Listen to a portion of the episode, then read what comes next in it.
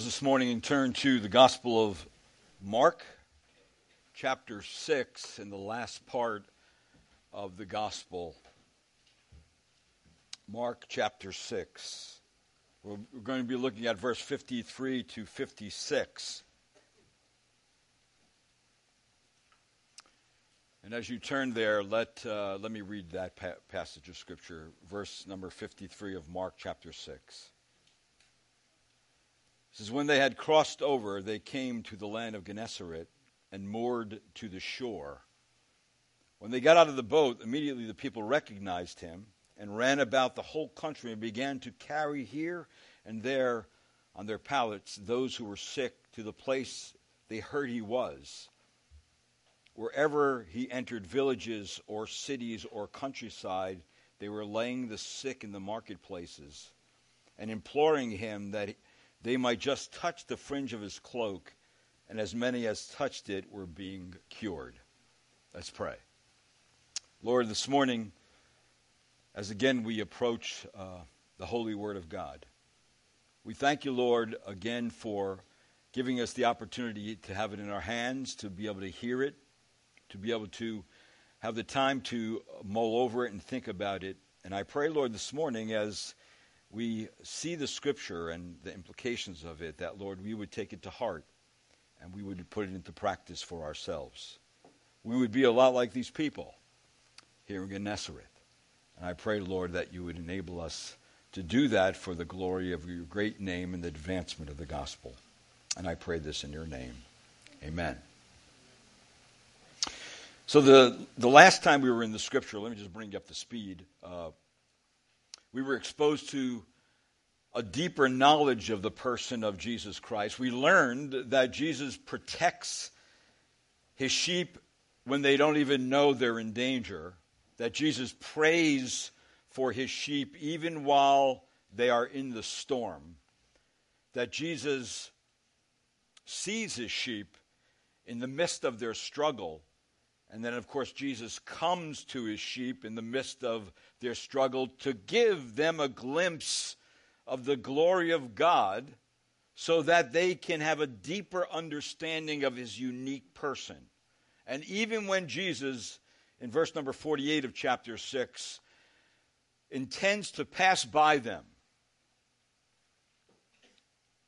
to show his glory to them, they do not receive it because they're not able to do so.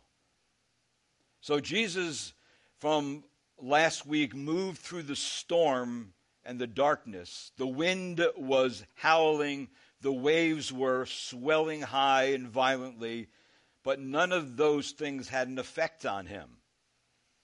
He was not tossed about, he was not soaked by the waves. Jesus, the Bible says, literally walked on the top of the water, that Jesus walked on the lake as if it was solid ground. His power over the wind and waves was evident that their inability to disturb him or stop him showed who he was. So it came, became evident in this incident that the disciples were not ready to receive this manifestation of Jesus' person. That the darkness of the night, the danger of the storm, the disillusionment with which exhaustion often brings caused the disciples to think that they were seeing a phantom figure, which raised their fears and their suspicions and instead of thinking that they were safe, they were thinking they were doomed.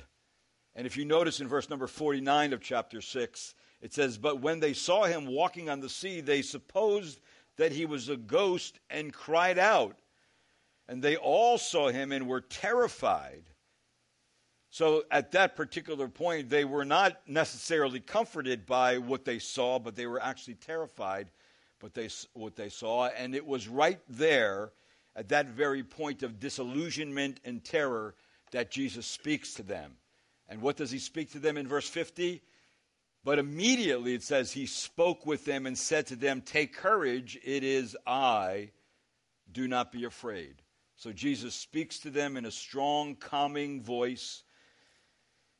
when his disciples didn't get what he was doing. In, it's Jesus' voice they heard.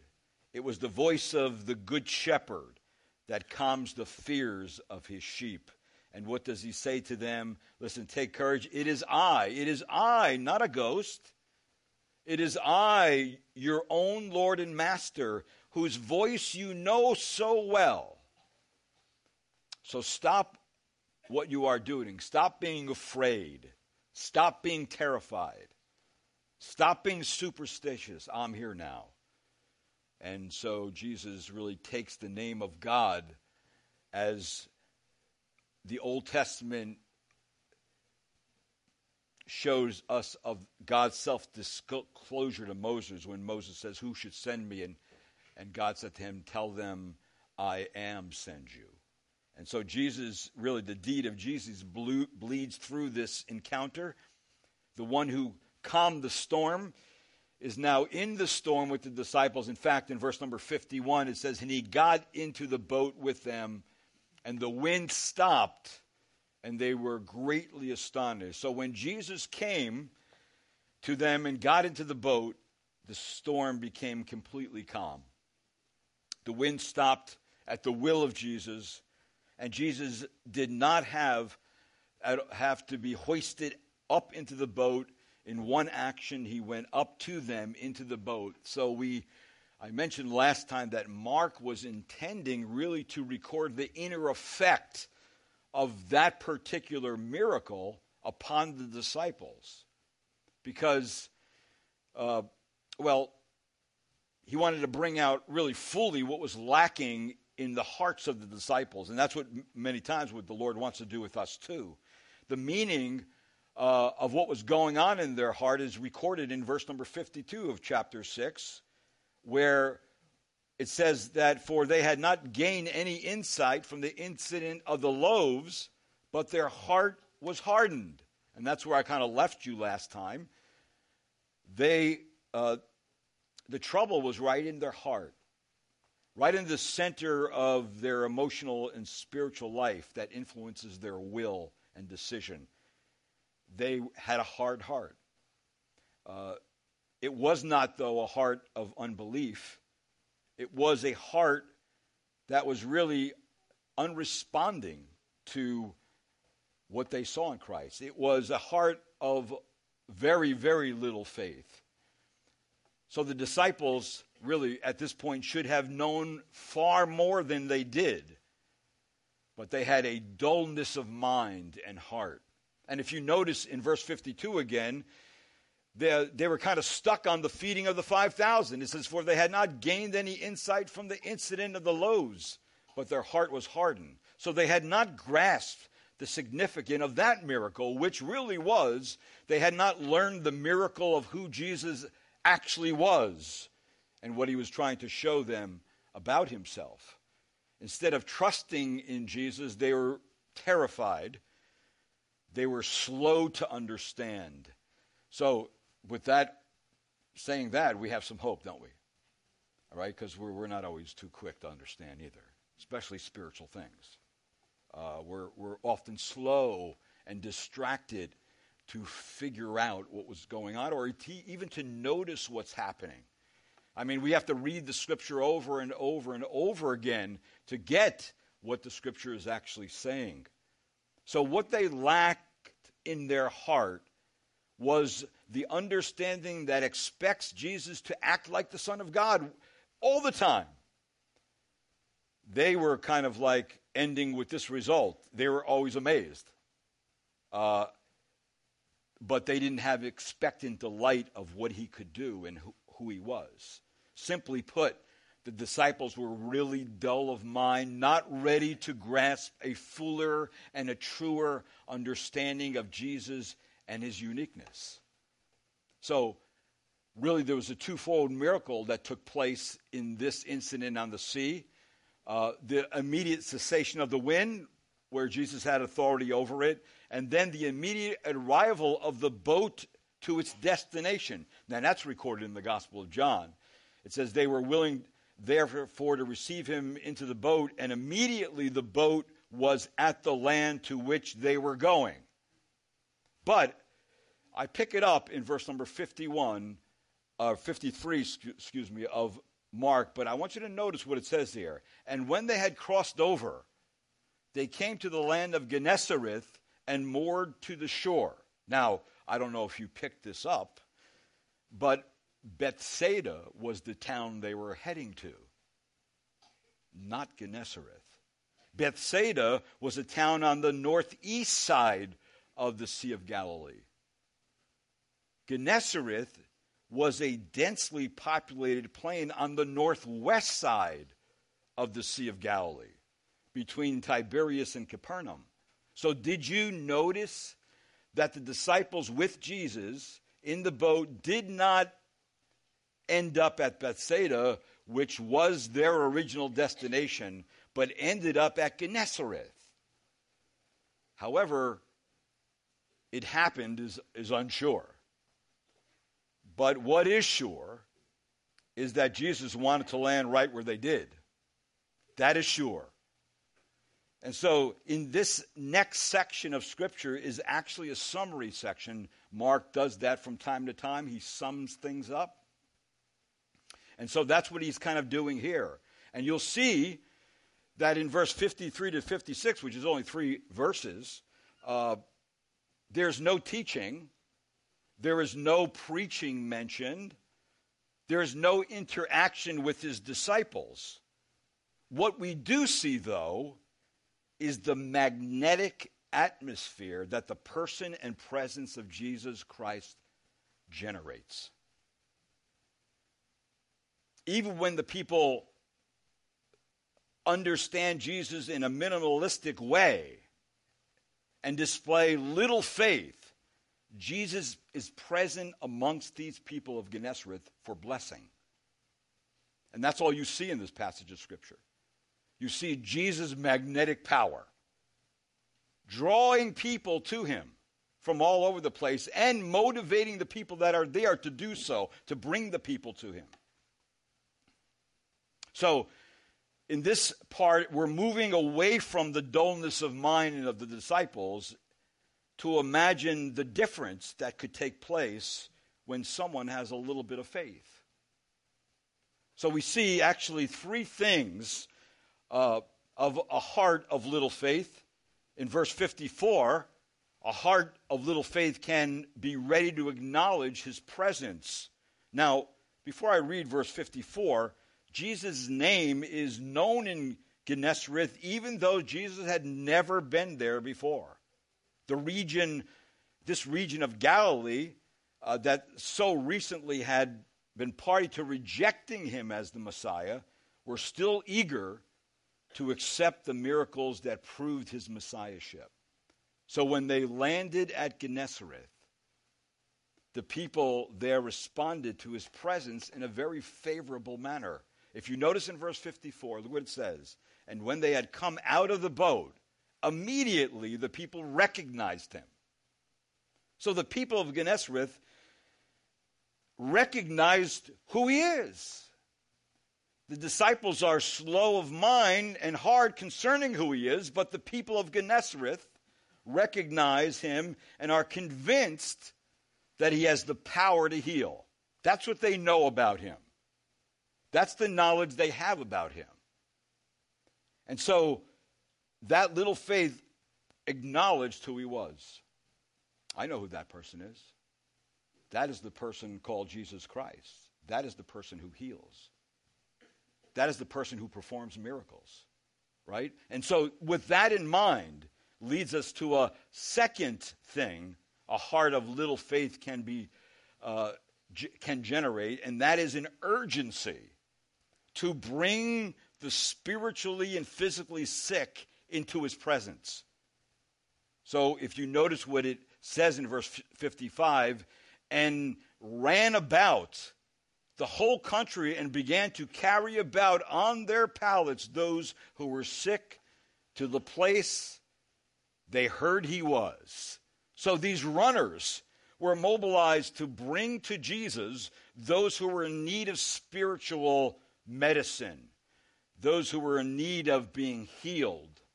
and their running showed that there was a sense of urgency because they believed who he was, because they believed in what he can do. So the focus is on Jesus and his great power to heal. And this is significant because this major indicator showed that the kingdom of God had come near the people, that the Messiah of the kingdom was present right there with them.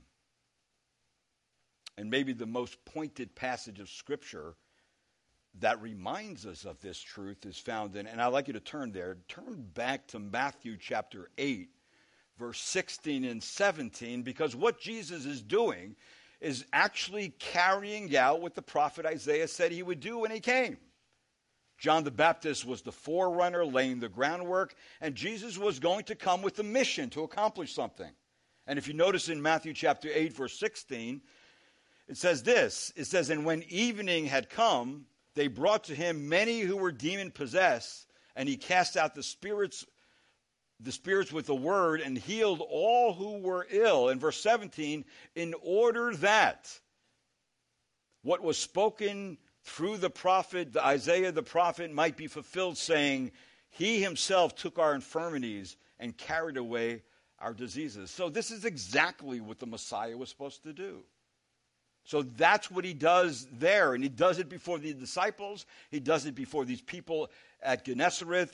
He does it in a place that they weren't originally going, but this was a densely populated place, and there were many, many people there. And so Jesus came there, and as he came there, the people of that the, the towns there went everywhere running to get the people to bring them to where Jesus was. That's what the scriptures say.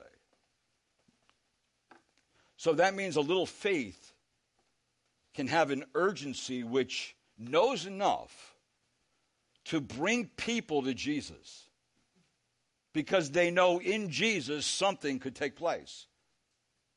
They know in Jesus someone would be healed because the kingdom had come near them. And this is what happened when the king of the kingdom is near them.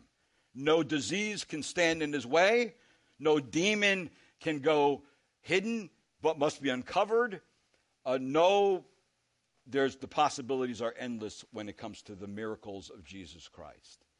And he comes into their presence. And there's a third thing that we see in our text, and that is a heart of little faith can plead to have a simple touch from Jesus. It says there in verse number 56 and wherever he entered villages or cities or countryside, they were laying the sick in the marketplaces and entreating him that they might just touch the fringe of his cloak. And as many as touched it were being cured.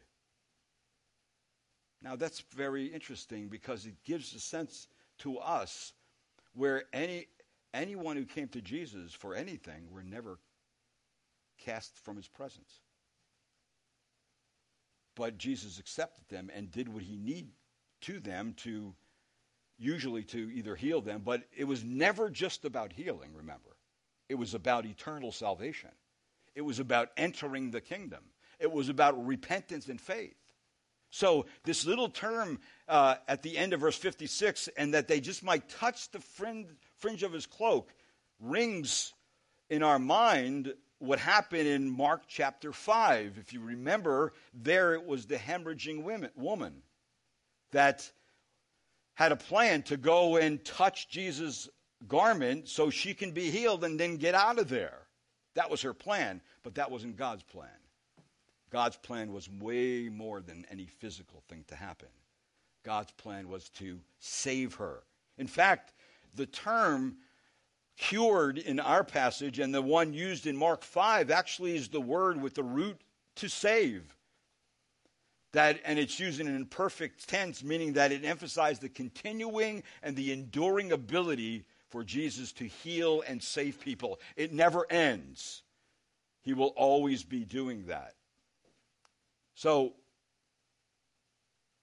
the woman in chapter 5, verse 27, let's turn back there for a minute in Mark. if you want to just be reminded of that,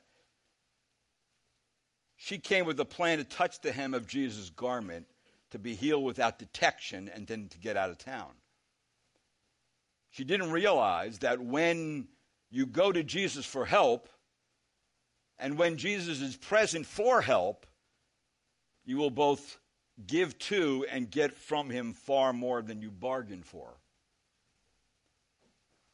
She heard about Jesus' miracles and thought to her, herself that he could help her when no one else could help her.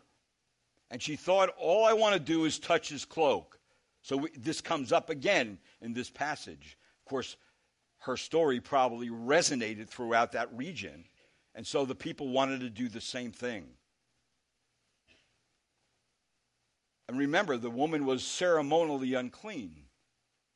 And she should not have been out in the crowd in the first place, especially reaching out to touch someone, making them ceremonially unclean. But she was hoping that no one would take notice of her and, and wanted to keep her situation hidden in private. So her plan was to come behind Jesus. If you notice in verse 27 of chapter 5, it says, And after hearing about Jesus, she came up in the crowd behind him and touched his cloak. And she thought, If I just touch his garments, I will get well. Now, we know that Jesus was wearing what they call that day a simlah, which is a large square cloth used to uh, to cover the out. It was like an outer robe, and at the end of the robe, at the edge of the robe, were tassels, and then one corner of the robe they would throw over their shoulders, and the tassels would hangle, uh, hang on, on the back of. Uh, the person's, uh, as you throw over the shoulder, it would hang back there. And so the corners were dangling, and it was the tassels that hung down behind him, that's what the woman touched. And as she touched his garment, she immediately became well. That's what she did. She reached out, she touched the fringe of his cloak, and to her grand surprise, something happened in verse 29 of chapter 5. Immediately the flow of blood was dried up she felt in her body that she was healed of her affliction. So, what had kept flowing like a spring and no man could heal her now disappeared in a moment, dried up like it never oozed blood before. In other words, she had a subjective realization that she had been healed immediately and felt it in her body and it is expressed in our text by the perfect tense, which, which really means of the verb, I have been healed. However, what she did not want to happen happened. She didn't want to be found out. She wanted it all to be private. But she was found out. Her secret plan became public re- revelation. And this brought about uh, the attention, of course, Jesus in verse number 30 and 32 of chapter 5. Jesus' response to her was immediately Jesus perceiving in himself that power proceeding from him had gone forth, turned around in the crowd and says, Who touched me? Who touched my garments? And his disciples said to him, You see the crowd pressing on you, and you say, Who touched me? And he looked around to see the woman who had done this. See, Jesus knew the touch of faith. He knew her ailment. He knew, he actually willed her healing. And Jesus realized that power went out of him to work this miracle. It had taken, he had taken upon himself her uncleanness and her sickness and imparted to her purity and health. The woman worked her plan but got far more than she anticipated. She came to Jesus for healing, but she went just to get a touch and run and she wanted to say, I'm better now, I'm out of here. But simply, that's, Jesus wouldn't have it that way. So Jesus forced her to go public. Jesus requested that she identify herself, and she, it was a very frightening thing to her. And the reason why he did that is because, number one, she needed, she needed that in order to correct her theology. Uh, it was not just a touch, but it was faith in Jesus that healed her, and that she needed it in order to expose her heart to cause her to totally confess her sin. See, it was far more than physical healing that she needed. She needed spiritual healing. So, what's the re- woman's response in verse number 33 of chapter 5 when the eyes of Jesus rested on her? It says, And he looked around to see the woman who had done this. So, the woman's response was fear, trembling, humility, and confession. For it says, But the woman, fearing and trembling, aware of what happened to her, in verse 33, the woman was frightened, trembling, because what had occurred to her and even though she wanted to keep this whole event private, she wanted to, he, Jesus wanted to, it to be made known publicly. And when the eyes of Jesus rested on her, she said something, she did something norm, actually normal uh, people would do when they're confronted with their holiness. It says that she came and fell before him in verse 33 and told him the whole truth. So she told Jesus the whole truth and her experience turned into a blessing. In spite of her shame and fear, it turned into a blessing. And she confessed, I was 12 years with this desperate condition. I spent all my money on a cure, and my condition got worse. No doctor, no physician could help me. I am ceremony, ceremonially unclean, and I touched you, making you unclean. I disobeyed the law by making you unclean, but here I am confessing to you. And to her astonishment, Jesus treats her with profound tenderness, which becomes clear in Mark 5, verse 34. And he said to her, Daughter, your faith has made you well. Go in peace and be healed of your affliction. So, by calling her daughter, which is a term of endearment, it's actually welcoming, welcoming her into the kingdom of God. He commends her for her faith. Your faith has made you well, in verse 34. Her faith was trust and confidence in Jesus from the reports that she had been hearing about Jesus' miracles. Now, these inspired her faith to go seek out Jesus and, of course, move her to an place where she would touch his garment. However, her faith did not rest in the physical touch, but in the person she did touch.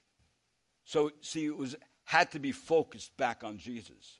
And so Jesus answered the secret, unspoken trust of her heart. Jesus did not only want to heal her physical body, but more importantly, to save her soul. So the compassion of Jesus sends her off with a blessing go in peace, and peace is the fruit of faith.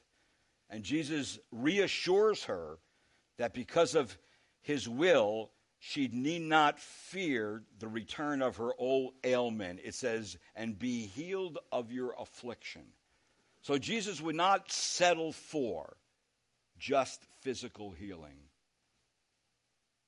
Spiritual, spiritual salvation must be experienced also. It's always about that.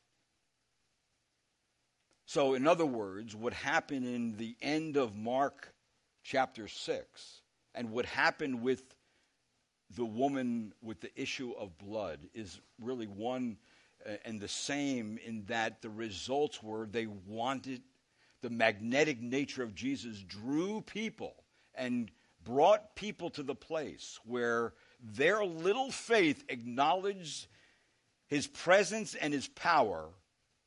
Their little faith brought an urgency to them in which they went and brought others to Jesus Christ for spiritual healing and physical healing and it caused them to plead to trust Jesus and touch him for saving and healing. Now, what difference should this make in your life? Well, we ought to be like these people. We ought to do the same thing as these people did with a little bit of faith. Their faith may not, may not have been large and it was small, but it surely was active. And faith is always active.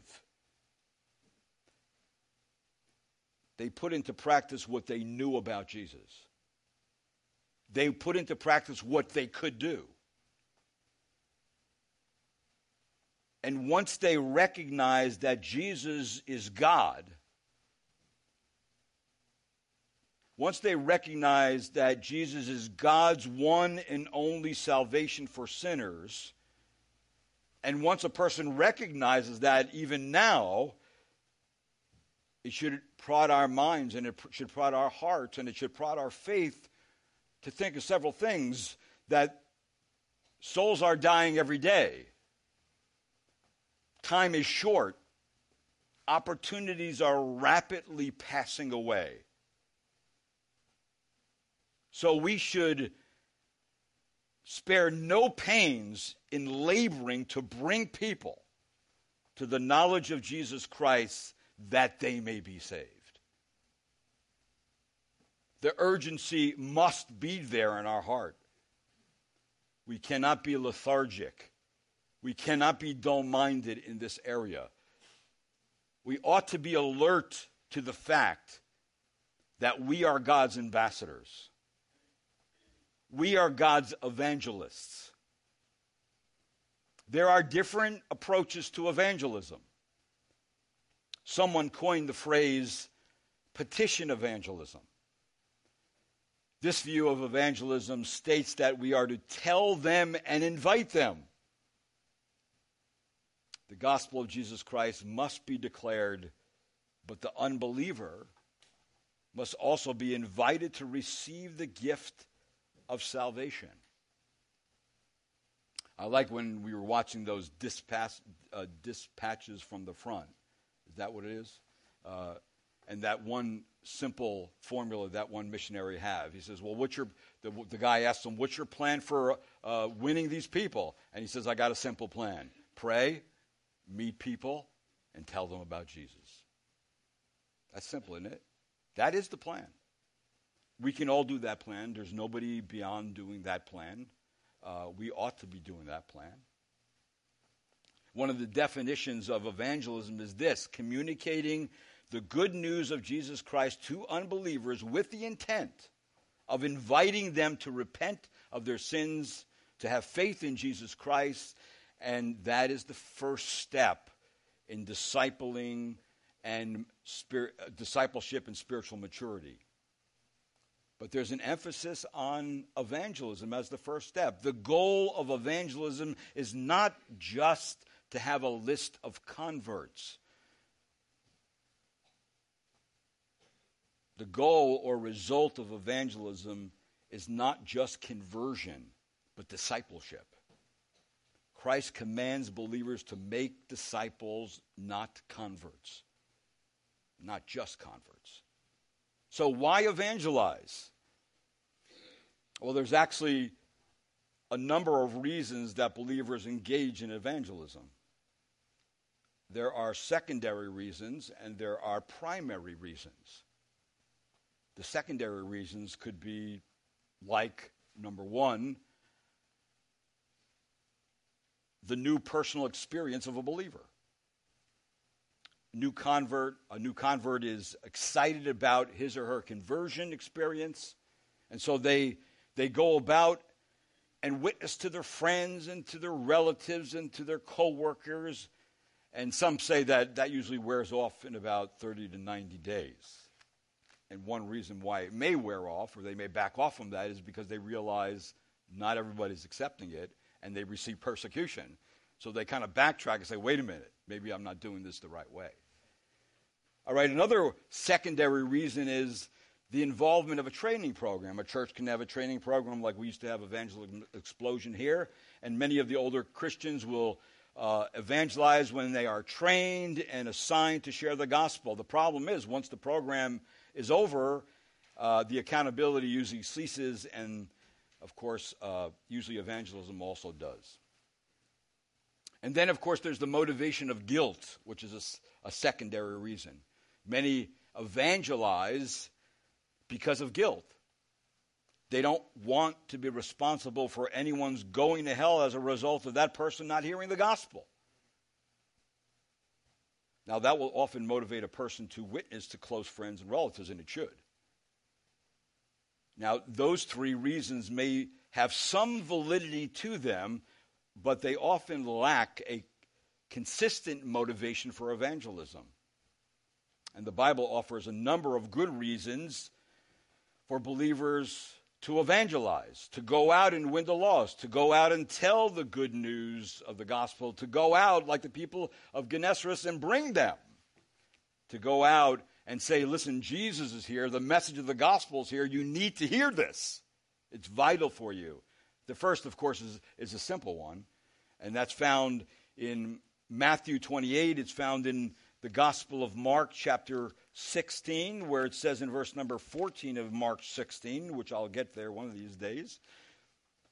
It says, And afterward he appeared to the eleven themselves, and they were reclining at the table, and he repro- reproached them for their unbelief and hardness of heart, because they had not believed those who had seen him after he had risen. And he said to them, Go into all the world and preach the gospel to all creation. And he who has believed and has been baptized shall be saved, but he who has disbelieved shall be condemned. See, that's the, that's the commandment of God. The main reason for evangelism is obedience to God's command to go. It's not the great suggestion, it's the great commission. Believers are to evangelize because God commanded them to do so. A second primary reason would be the terrible fate of man. Although it is true that the main reason for evangelism is the command of God, it is also true that the horrors of eternal punishment in the lake of fire cannot be ignored as a significant motivation for evangelism. If you remember in Luke chapter 16, Jesus tells the story of the rich man and the beggar. While the rich man lived in luxury, the beggar lived in misery and poverty. The rich man had no concern about his destiny. That changed, though, dramatically when he died and went to hell, as the story goes in the Gospel of Luke. Hell is described by the Lord as a place where there is conscious torment an irreversible separation from God. It is a place to be avoided. The scriptures teach that hell will be a place in the lake of fire, and that from that place there is no escape for all eternity. Eternal punishment is a reality and a very, very serious matter. It is necessary to be about the business of evangelism because people will be separated from God in a place of torment forever if they do not have the opportunity to hear the gospel and respond to it in faith and repentance. So that is definitely a primary reason, the terrible fate of man. But there is a fourth reason and that's the deep need of man. And we see that in our passage of Scripture in, in, in Mark. It shows the deep need of humanity. And the one who could meet that need is Jesus Christ. A story comes up again in the, the Gospel, excuse me, the book of Acts, where the Apostle Paul received a vision of a man from Macedonia begging him to come there and help him. And the lost of the world are looking for something. They're looking for something to satisfy their deep inward longings. People are longing for something in their heart. They're looking for something more than what they see and what they've experienced, but they don't know what they're looking for. So they try all kinds of things to fill that void. They try drugs, they try religious systems, they try all kinds of uh, methods and patterns and drugs and whatnot to fill that. They're, way, they're, they're actually desiring something and they have deep inward longings. Even though they may not be aware of it, they are waiting for someone to bring them the message of the gospel of Jesus Christ. That's what they're waiting for. But who will bring it to them? Will we bring it to them? Will you tell your neighbors about Christ? Will you tell your family about Christ? Have you told your family about Christ? Or are you afraid, like the disciples? Are you dull of mind and don't know what to say? Do the opportunities come up and you never take them? See, daily the world hears about the bad news of this world system, and they long to hear the good news that Christians have to give. Christians are the only ones who have to give it. According to Ephesians 2, the unsaved person is separated from God, disobedient to God, living in hopeless despair, and living under the burden of sin, and they need the glorious, liberating gospel of Jesus Christ. That's what they need. They need a cure, and Jesus is the cure. He's the one who saves. There's one other primary reason that's the love of Jesus Christ. See, the whole point of, of, Scripture is to bring us to the point where we love Jesus more and more and more and more. Because when we do, it will be like it says in 2 Corinthians 5 it will be the love of Christ that compels us. To what? To beg people to be saved. To beg people to hear the message that will save their soul, make them right with God forgive them of sin, and give them the hope of glory in Christ Jesus where they'll spend an eternity with Him. So, believers in Jesus Christ are ambassadors sent to proclaim His message of reconciliation. You don't have to reconcile friends. You have to reconcile enemies. And anybody who before they come to Christ is an enemy of God, and they need to be reconciled. All sinners are enemies of God until they believe in Christ. Christ's love compels people to give witness to the saving knowledge of Jesus Christ. And when the love of Christ and the joy of salvation are experienced, the desire is for others to experience the same thing. That's what's going on in our passage. The people got a sense of who Jesus was, and they wanted other people to experience the same thing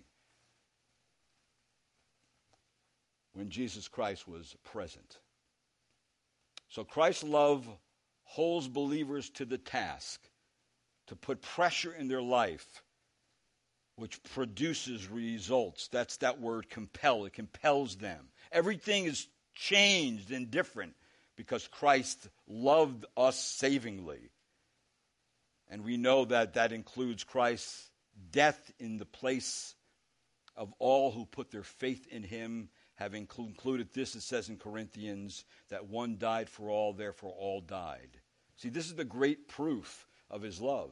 His death in our place, his death in our stead, and then also that Christ's death fully satisfied God's justice, and propitiated his wrath for all those who put their faith in him. The cross was a terrifying, bloody execution. And Jesus' crucifixion shows us that something had gone terribly wrong with the human race. But it also shows us that there is a solution. The Bible tells us about what God has done in order to reconcile sinners to himself. So, friends do not need to be reconciled, but enemies do. It was God who sent Christ, it was God Himself who took the initiative. In other words, sin was dealt with in the substitutionary death of Jesus Christ, and the result, the sins of believers are washed away. The believer is reconciled to God. Sinners are forgiven, and the broken relationship between sinner and a holy God is changed forever and ever and ever. Behold, all things become new in Christ Jesus. See, and it's our job. We can place the magnetism of Jesus Christ before others. We can live in a way where we draw people's attention to why are we different? Why do we speak differently? Why do we do different things? And we can tell them of the good news of Jesus Christ and that through repentance of sins and faith in the Lord Jesus Christ, people can see and enter the kingdom of God. Now, this weekend we have an evangelism table in the mall. If you've never gone there, maybe it's time to sign up. All right, Fridays and Saturday, all day Saturday. We also have Canal Fest this weekend where we're going to have a table out in town. You can go and man that table, volunteer for that. Uh, you can pray, you can pass out tracts, and you can tell people about Jesus. Right? That's what you can do. You can do those things. And the only way to do evangelism is dive in. If you think about it too long, you won't do it. You know enough to do what God asks you to do. There are several examples that people come up have come up with, with uh, called gospel summaries. Sometimes people don't know where to start. Uh, they don't know how to formulate what they want to say. But some people have come up with some things that are, could be helpful. For example, the, the do done summary, uh, summary. The do done summary. The do, the do part of it is all forms of religion, both formal and informal, are spelled do, D-O, because they tell you, they tell us we have to perform good works and obey moral and religious laws in order to find God, in order to achieve forgiveness or nirvana or peace. But you can never be sure if you've done enough. How much do you do before you get saved? And then there's the done part of it. Christianity is the done part right? Christianity is spelled D O N E because God sent his Son to earth to live the life we should live, to die on the cross to pay the debt we should pay for wrongs we've done. Buddha said, strive without ceasing. Jesus said, it's finished. See, he's to become a Christian is to turn from do to done by asking God to accept you for Jesus' sake and commit yourself to live for Him. And there's also the sin salvation summary. Sin is substituting ourselves for God, putting ourselves where only God deserves to be in charge of our lives. Salvation is God substituting himself for us, putting himself where only we deserve to be, dying on the cross. For it says in the scriptures, He made him who knew no sin to be sin on our behalf that we might become the righteousness of God in him. So to become a Christian, first is to admit the problem that you have been substituting yourself for God either by religion, trying to be your own Savior, by obedience to moral standards, or by irreligion, trying to be your own Lord by disobeying, be, by disobedience to moral standards. And then, secondly, to accept the solution, asking God to accept you for Jesus' sake and know that you are loved and accepted because of his record, not your record. So, see, a little faith can accomplish much with the message of the gospel of Jesus Christ.